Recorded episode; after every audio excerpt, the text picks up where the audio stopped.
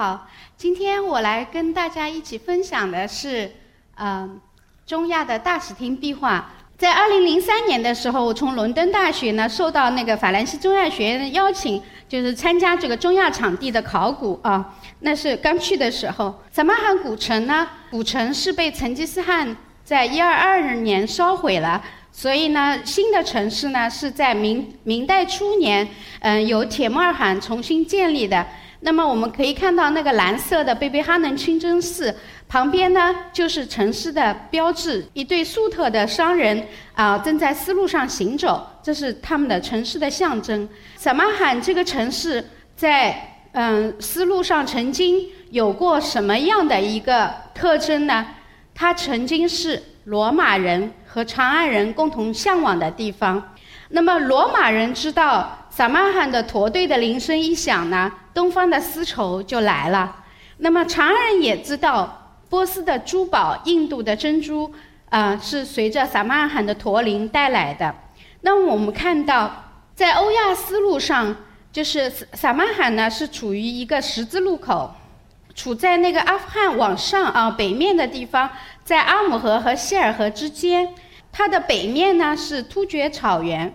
它的南面呢是呃印度，东面呢是汉唐帝国，西面呢是波斯啊，再再往西走呢是呃罗马和拜占庭帝国。正因为它地处在这个十字路口呢，所以它的文化也是有多重性的。曾经有那个希腊的文化、波斯和印度的文化，以至于唐朝的文化都曾经渗透到撒马罕。那么我们知道。唐僧同学去取经的时候，当他离开了新疆，啊，还没有到印度的时候呢，他其实一直是在中亚五国这一段行走。那么这一段行走呢，撒马罕是一个最重要的都城。当时其实《西游记》里面谈到了，就是唐僧经历九九八十一难，非常重要的是他有一段时间，嗯，碰到了狮子王，然后碰到了那个牛魔王。碰到了那个嗯，就是盘丝洞和琵琶精。那么我们知道，中亚的沙漠里真正是出产巨大的蜘蛛和巨大的蝎子，所以唐僧他其实经历的那些苦难还不完全是戏说，它是有一定的历史根据的。我们知道，当年呢，在盛呃盛唐的时候呢，处在中亚的这个位置，撒马罕的地方的人呢，他们被称为粟特人。那么粟特人是怎么样一一种形貌呢？呃，我们举一个最重要的例子，就是安禄山。哎，大家都知道，安禄山就是粟特人，他的故乡就是撒马罕。那么他们呢，就是粟特人说的呢，是一种东波斯语言。那么他们的人种类型呢，也是东部的波斯人。据说他们生下来的时候就会甜言蜜语，然后呢，手里面呢涂着一个粘胶，可以把别人的金钱呢粘回来。那么他们成为一个非常成功的商人。后来呢，这这种族呢，就是也出去到中国来做那个大使使臣，或者是各种各样的音乐家、艺术家和能工巧匠。那么我们看到这个撒马尔罕古城的这个场地，嗯，它有比较多时代啊，跨越千年、两千年的一个时代，从粟特本土的青铜时代，到那个亚历山大东征的一个希腊城堡。一直到那个前伊斯兰时代的清真寺都有。那么我们看到的那个大使厅呢，最重要的呢，它处在这个古城的中央部位，它是整个宫殿建筑的一个比较重要的一个主厅。那么当时呢，是法国乌兹别克考古队，嗯，队长呢是那个法兰西的那个格勒内院士，格勒内院士带的我们的考古队员啊。其实我们的考古队员主要是女生，大家可以看到。那么我们走进了大使厅，从东面进去，我们看到的情况是这样：东面进去，首先东面这一边呢是一个印度的，啊，印度的史诗场景，然后呢，正对的入口呢是一些突厥的武士和八国使臣。那么北面那个墙呢就出现了唐高宗和武则天的那个形象。那么这也是大唐的帝后在盛唐时期第一次就是。嗯，出现在那个就是境外啊。那么北北墙呢是粟特王新年出行啊，那么一个图景。这是一个彩色的复原图，画的稍微局促了一点，但是我们还是能看到这个大厅可能比今天的这个厅稍微差不太差不多大。那么，嗯，当时它的层高呢是将近四米，在盛唐的时候，它曾经有过木头的柱子和雕花的天顶，然后阳光从上面洒下来。在这这个四面呢，有各个国家的使臣呢，可以靠在沿墙的沙发上，然后听音乐歌舞，然后一边宴饮，一边看着这个美丽的壁画史诗。那么整个背景是蓝色的宝蓝色青金石的底面啊，这是这样一个场景。那么我们可能会觉得最感兴趣的是，为什么武则天和唐高宗的图像会出现在这个地方？我们知道。大唐和粟特的关系呢，曾经有一度是非常紧密的。那就是六百三十一年的时候，唐太宗击败了东突厥，然后收归了西域三十六国。那么六百五十八年的时候呢，唐高宗击败了西突厥。那么那一夜之间呢，就是中亚五国尽归大唐版图。那么我们可以看到，在那个角落里呢，是有一个，这个是希尔河。然后还是有一个阿姆河，在这个中间呢，这一块粟特地区呢被称为康居都督府，那么非常非常有意思啊。那么当时就是中亚的胡人进入到长安的和呃和洛阳也很多，那么在呃就是一直到那个七百五十五年安史之乱，嗯，这个就这个粟特地区才完全脱离了大唐的统治。那么当时呢，作为天朝上国，粟特画家是要歌颂这个唐高宗和武则天的。那他们是怎样一个图景呢？就是我们可以看到唐高宗呢，他是在上林苑猎豹，就在西安的郊外。那么旁边有一条河流隔开了，嗯，这边呢是就是曲江池，我们知道的大唐芙蓉园现在的这个位置。嗯，武则天呢正在划龙舟。啊，非常有意思。那么这是一个户外运动。为什么我说这个画是很珍贵的呢？是因为我们一般看到传世的帝后的像都是正襟危坐在宝座上的，所以看不到他们的生活场景。而粟特画家就在盛唐武则天这个活着的时期，他们给我们留下了当当年的宝贵的影像，啊，非常重要。那么我们来看一下唐高宗猎豹的场景。唐高宗猎豹的场景呢，实际上它的模板还是唐太宗啊，当年被西域各个民族奉为天可汗，因为我们知道唐高宗好像一直记得他是病殃殃的啊，头晕目眩的。那么他有没有去猎豹，我们不知道。但是唐太宗也曾经是大唐的第一射手啊，曾经他写给那个高昌王君文泰的信里面，肯定说，呃，自己是。箭无虚发啊，在那个朝前马肥的时候啊，做了一个非常好的狩猎的一个能手。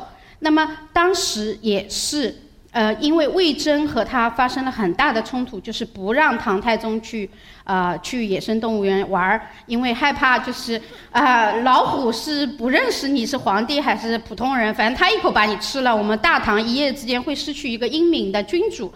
呃，所以当时魏征就是苦口婆心讲了两个小时，以至于唐太宗藏起来的那个白色海豚青就闷死在他的胸襟里面。所以这件事情其实 唐太宗非常恼火。那么确实是这样，豹子呢是有的，在在盛唐时期，野生动物园就是上林苑是养着豹子，而且这个豹子呢，据册府元规的记载，还真的就是撒马尔罕附近的山上抓来的啊，进贡来的。那么。这个豹子人立起来的样子呢，实际上在粟特的另一个壁画，也是唐代的，稍微晚一点时间啊，是那个唐玄宗时期的布哈拉古城的瓦拉哈沙红厅。那么红厅里面也有豹子立起来的样子。那么英雄呢，骑在那个大象上猎豹。嗯，盛唐的时候，狩猎的文化实际上在贵族圈是非常流行的。我举两个例子，一个就是这样的这样的豹子，实际上在武则天的孙子。宜德太子墓甬道壁画里面出现过，就是一个胡人啊驯驯豹子的，牵着一个很漂亮的呃这种豹子云豹。那么还有呢，就是狩猎场面，其实大型的壁画也出现过，出现在武则天儿子就是李贤张怀太子墓的壁画上大型的狩猎场面。所以呢，其实它是非常贴近于呃盛唐的帝后的生活。但是我要谈一下，就是它这个 iconography 这个图像背后，它有一个 iconology，就是粟特画家为什么要这样来歌颂啊盛唐的皇帝？那么为什么写取这样一个场面？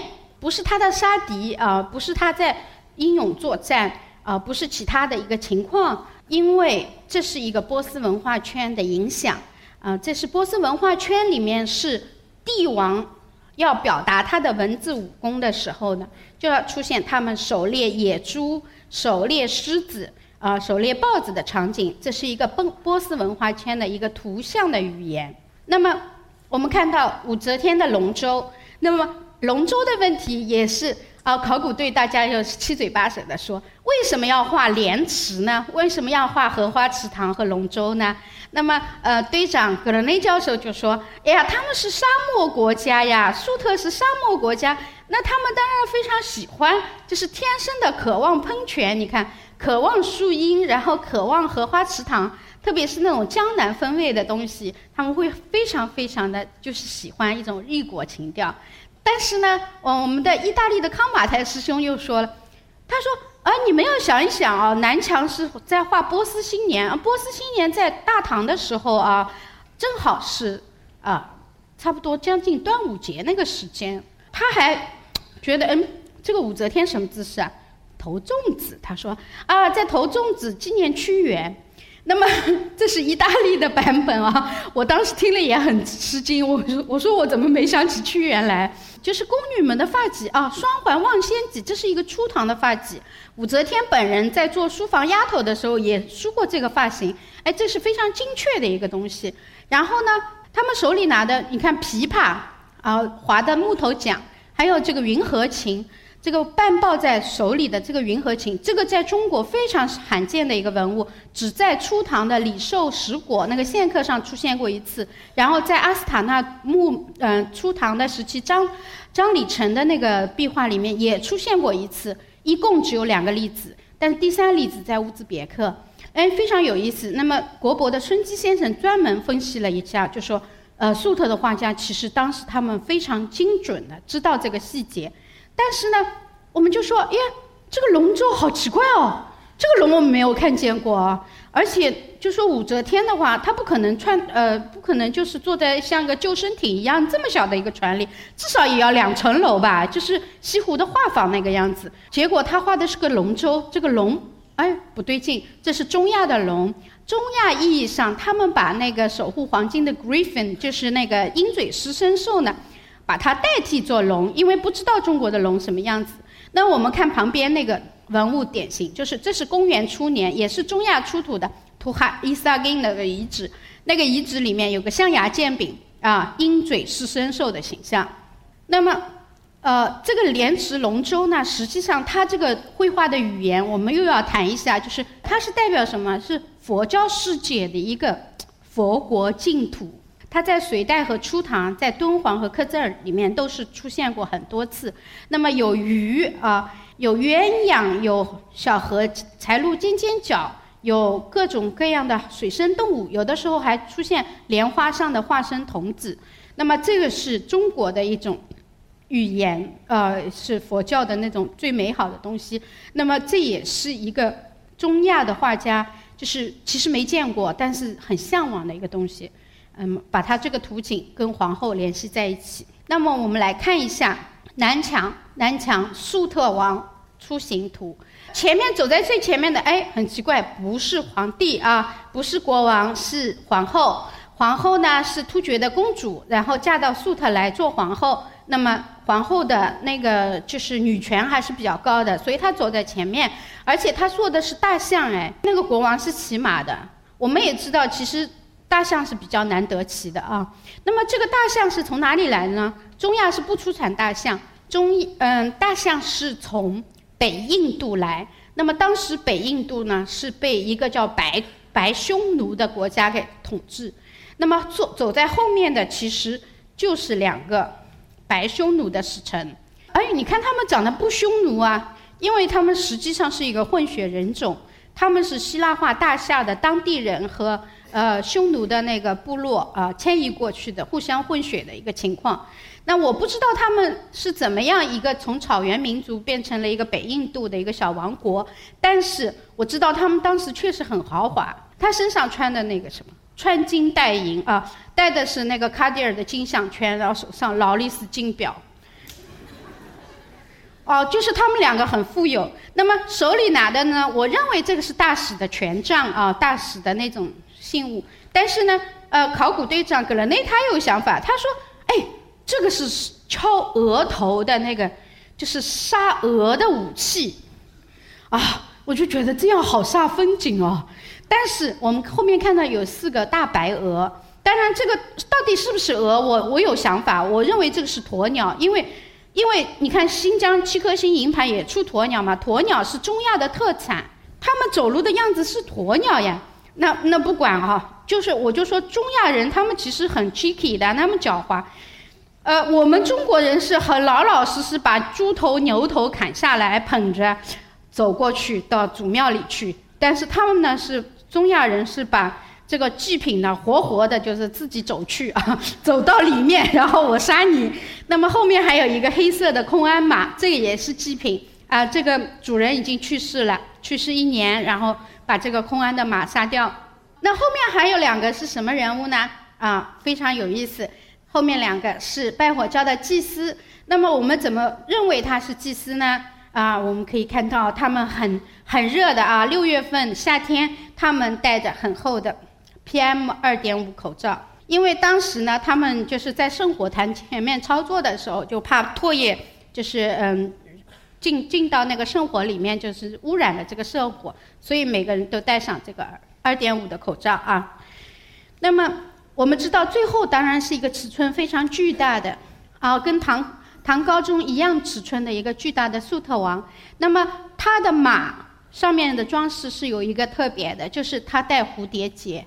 当然，这个空安的马也是带蝴蝶结的，因为这个可能是他的老爸曾经骑过的马。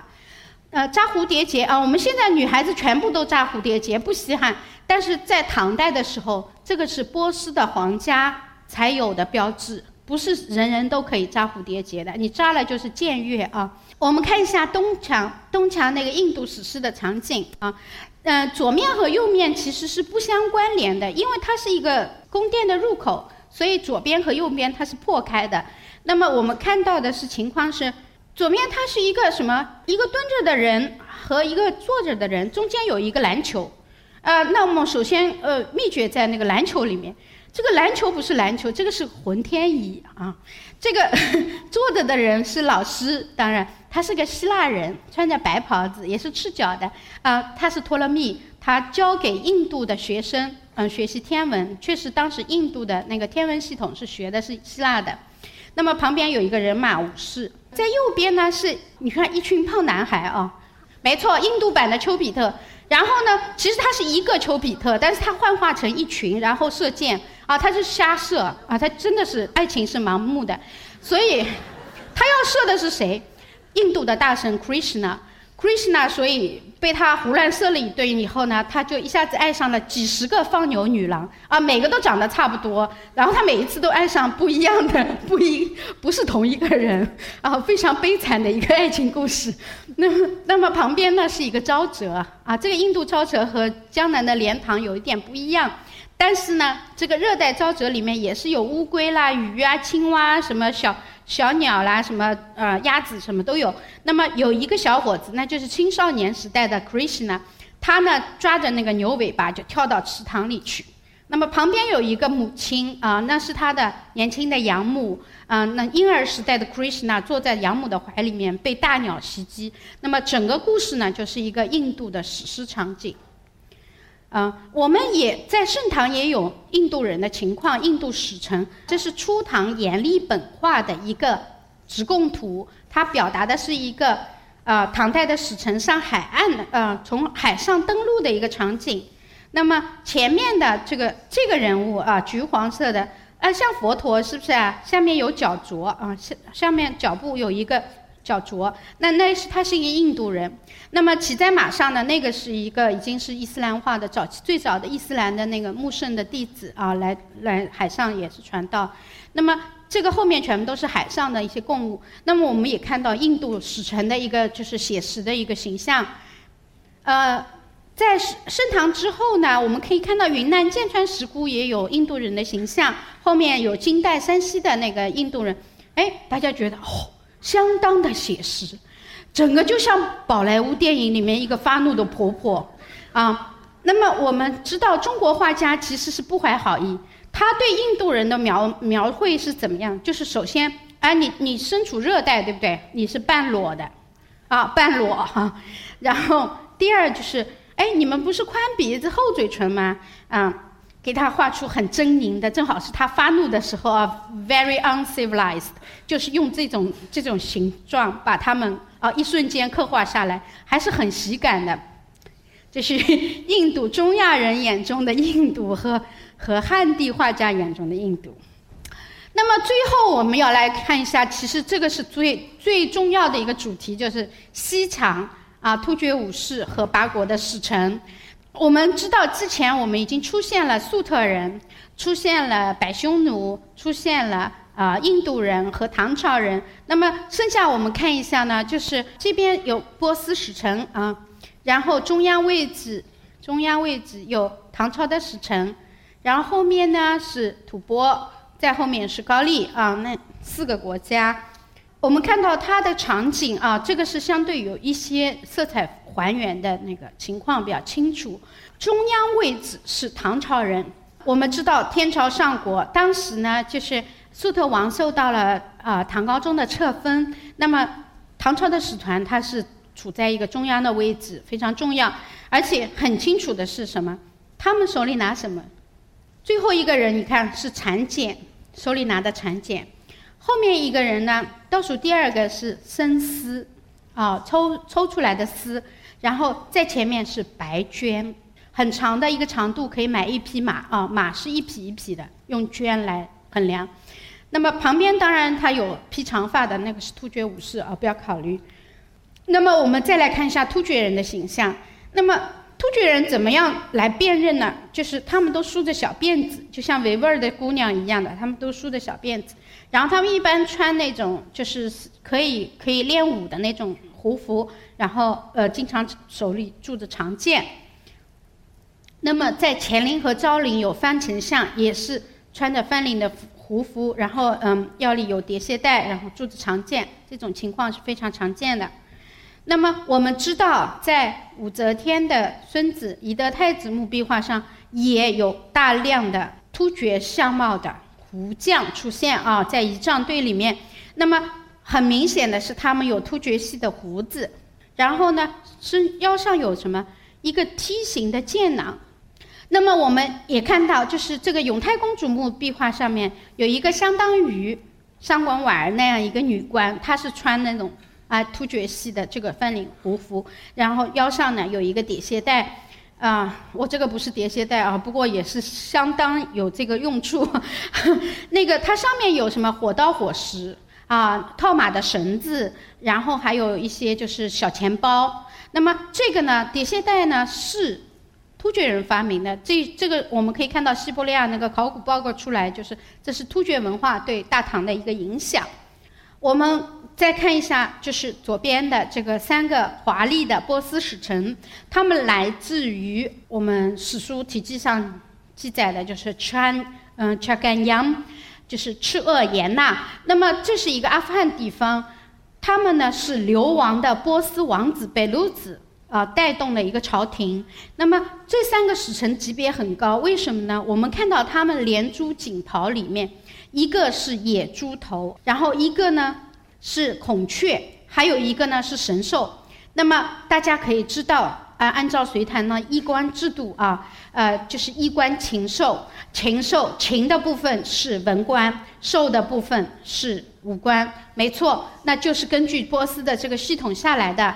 那么野猪头很有意思，黑野猪啊啊，不是粉红色的家猪，有区别有区别。维吾尔语里面讲 c h o s h a 是家猪骂人的，呃，就蠢货。啊，那个猫和老鼠里面，猫骂那个老鼠就是 c h o s 哈，啊，那个 猫骂老鼠是家猪啊，啊，老鼠回回敬他说，哎 i s h a k 啊，就是老鼠骂猫是驴子，啊，这个这个动物的关系很复杂，但是 黑野猪呢，一直是嗯呃西域人民、中亚人民很崇拜的一个战神的形象。他的名字呢就叫做 Tongus，Jangar Tongus。啊，我们知道通古斯草原，那么黑野猪的形象，嗯，在中亚的壁画里也出现这个黑野猪、野猪战神。所以我们知道猪八戒这个天蓬元帅不是随便当的啊，代表波斯的战神。那么这个波斯的使臣为什么要呃出动他们的大元帅、大丞相和大祭司来啊？来到这个撒曼汗呢，他们是有目的，因为当时呢，就是这个最后的波斯的朝廷呢，被被那个阿拉伯的入侵者所攻击，他们没有办法流亡到了阿拉伯，嗯，阿富汗地区，然后他们就赶快到撒曼汗来和唐朝使团，我们的拿着蚕茧的那个唐朝使团碰头，为什么向大唐求兵？那么事实上，唐高宗和武则天呢，也确实发兵了。他们的兵马不是从长安出发的，是从呃碎叶城，就是呃李白后来出生，李白在五十年后才出生在这里，但是就是从碎叶城发兵，帮助波斯的王子就是打回去，那么一直抵抗了啊七十年，到今天阿富汗有一个省叫北卢兹省，是纪念这个悲剧的英雄啊波斯的王子，那么非常重要这个。场景里面就是表达了各个国家互相之间的一个互动。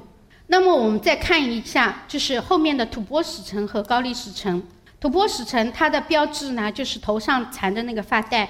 那么呃，这个发带也是蛮重要的，就是嗯，我们熟悉的那个布辇图里面，布辇图里面啊，噶尔东赞吐蕃的宰相非常聪明的，他也是头上扎的发带。很有趣的是，他穿的是。啊，粟特的那个锦袍，那么当时可能是唐太宗赐给他，叫翻克锦袍。这边呢出现了高丽使臣，高丽使臣他头上戴的那个两个野鸡毛，那么叫荷冠，那么非常重要啊。他那个高丽使臣，你看后面他为什么出现大型的武器？这些特别超长的长矛是高丽的特产啊，可能不敢讲高丽或者叫统一新罗都可以啊，就是。嗯，唐朝的时候的那个朝鲜半岛的特产，还有那些鬼面的战鼓，因为高丽的使臣出现在遥远的乌兹别克，在盛唐的时期，一下子点燃了韩国人民的这个爱国热情，啊，现在就是去撒马海旅游的人非常不得了啊，然后就基本上把原来的日本游客给覆盖掉了。然后呢，他们也参与了那个，就是呃萨曼大使厅的一个保护工作，因为确实你说几千里外在盛唐时期有高丽的使臣啊，那个对对整个呃整个朝鲜民族，它是一种了不得的一种啊一种爱国热情。所以文化软实力有的时候就是区区两个图像，但是它这个文物是一个千年的铁证，也是很重要的。那么我们现在看到。这个大使厅壁画，它的上上半部分是什么样子呢？不知道，有可能它上面是一个狮子宝座，狮子宝座上面可能是一个女神娜娜。那么这个猜测呢，是俄罗斯的那个马尔夏克教授他所做的，因为在那个萨马罕古城不远的片子肯特城呢，出了出了大量的娜娜女神啊，手持日月，坐在狮子上。那么。呃，法国的葛伦尼教授呢，他认为那个狮子宝座上是粟特王，哎，因为这个受册封嘛，各个使团过来朝贺，这个情况是根据那个当时有一个题记啊，那么他也是写的就是受唐高宗册封，所以粟特王是有可能出现，但是呢，德国的马克思穆德教授还有一种新的推测，他认为啊，这个西墙壁画它的创作年代呢，可能是六百三十八年。当时突厥还在控制着这个粟粟特地区，所以他就画了两个中亚的神在狮子宝座上，然后旁边弄了一个东突厥可汗和西突厥可汗坐在一起。那因为这个突厥的人就是在西墙壁画上出现的比较多，因为可能比较重要，所以也可能是突厥啊，突厥墙就是。那么大家要知道更多的萨马罕大师听的故事啊，以及中亚考古队的故事，可以看一下我翻译的这个这套玄奘之旅的译丛。好，谢谢大家。